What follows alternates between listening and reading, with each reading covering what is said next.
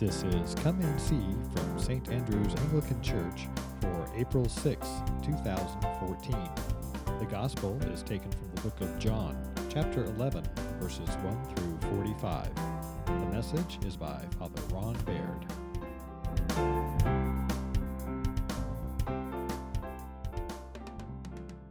Please be seated.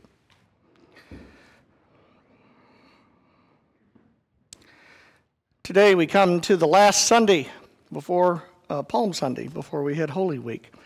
And if you remember, we started this journey on the Mount of Transfiguration at the last Sunday after the Epiphany.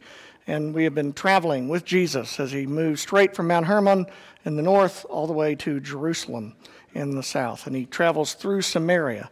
And as he's getting closer and closer, he's now but maybe a day's walk away, not very far at all. Perhaps a town like Emmaus, um, which isn't that far north of Jerusalem. And so as he is there, um, he gets word. You know, word is sent, a messenger is sent from uh, Mary and Martha. Do you remember Mary and Martha? Remember, she was the one who, Mary was the one who was the cleaning up everything, cooking, and you know, preparing meals for the men. Mary was lazy, just sat around, listened to Jesus all the time. Martha told Jesus to tell her off about it, and Jesus said, But she's chosen the better part. You know, she's done the better thing. And so those are the two. They have a brother named Lazarus, and they say, Lord, he whom you love is ill. Now, why would they say it that way? He whom you love is ill.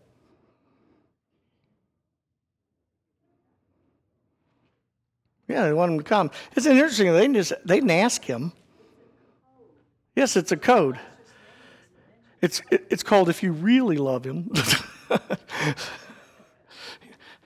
like a little impetus, perhaps. a little Jewish mother guilt, you know, kind of get here quick. And Jesus looks at it and he says, Oh, this illness isn't to death. And he stays in, in town for two more days afterwards. Now, we know that Lazarus dies. And it's interesting because the disciples don't know that. They aren't real keen on going into Judea anyway, because last time they were in Judea, they tried to kill them. And so they don't want to go down there anyway. And so finally, after two days, Jesus says, Let us be going to Judea.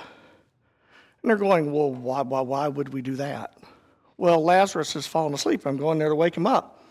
They're probably thinking, Doesn't he have an alarm clock? I mean, they, um, they say, Well, if he's asleep, Lord, he'll be fine. yeah, we don't need to go there. And he says, No, you don't understand. He's dead. And I have to go so the glory of God might be revealed.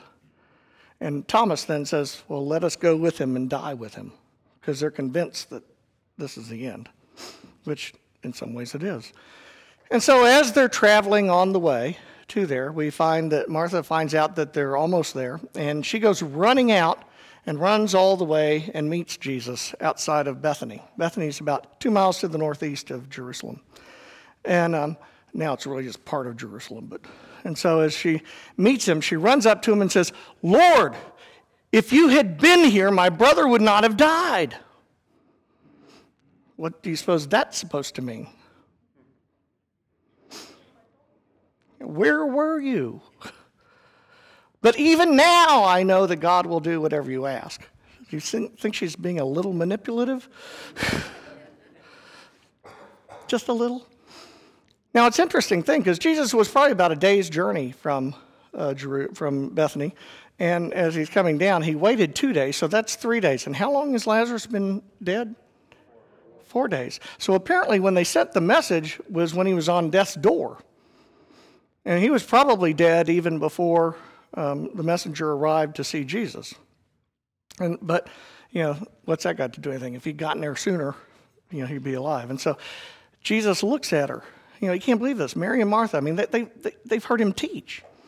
You know, they're, they're supposed to be followers. You know, they're supposed to understand this stuff. And he goes, I am the resurrection and the life. Do you believe this? Oh, yeah, yep, yep, yep. Says, Well, Lazarus will rise again. Oh, well, I know. I mean, I know he's going to rise on the last day. I mean, everybody rises on the last day, but I mean, I'd, I'd, like something a little quicker than that, perhaps. I mean, something. Could you whip up some of your magic and do something good? Because I want him to rise now. I don't want him to be dead. And Jesus is like, Good grief. They don't get this at all. I am the resurrection. Me. So she says, when she says, Do you believe this? She says, Absolutely. And then she goes running back to the house. And the first thing she does is she goes in the house and throws everybody else out of the house because she wants to talk to Mary privately. Now, why does she want to talk to Mary privately? Why does anybody want to talk to somebody privately? Hmm? Secret. Yeah, they don't want anybody to overhear what they're saying, do they? And she says, the teacher is, is almost here, and he is what? Calling for you. Now, did you hear in the story where Jesus said he was calling for? Martha doesn't give up easy, does she? Now, why is she doing this with Mary? Well, if you remember, Mary's his favorite. Remember when she picked on Mary about, you know, she isn't helping, Lord, you know, tell her to get up and help me? He said, but she's chosen the better way. So, well, I'm going to go get his favorite. Maybe she can get him to do something. And so Mary's still crying and she goes running out, and all the people thinking she's going to the tomb follow her. But where she goes to is the place where Jesus has stopped. Interestingly enough, he doesn't travel any further after that. He, he's still in the same place. And he runs all the way there. And when she gets there, she says to him, Lord, if you had been here, my brother would not have died. And Jesus probably said, Gee, I wonder where she got that line. now, doesn't that sound familiar? You know, she's now been put up to do exactly what it was that Martha did.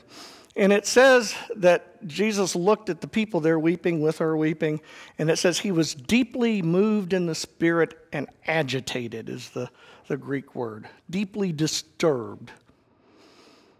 You know, what does that mean to you that he was deeply disturbed? Hmm? Kind of angry, isn't it? Like, these people don't get it. You know, for three years I've been preaching this, and they still don't get it. They don't have any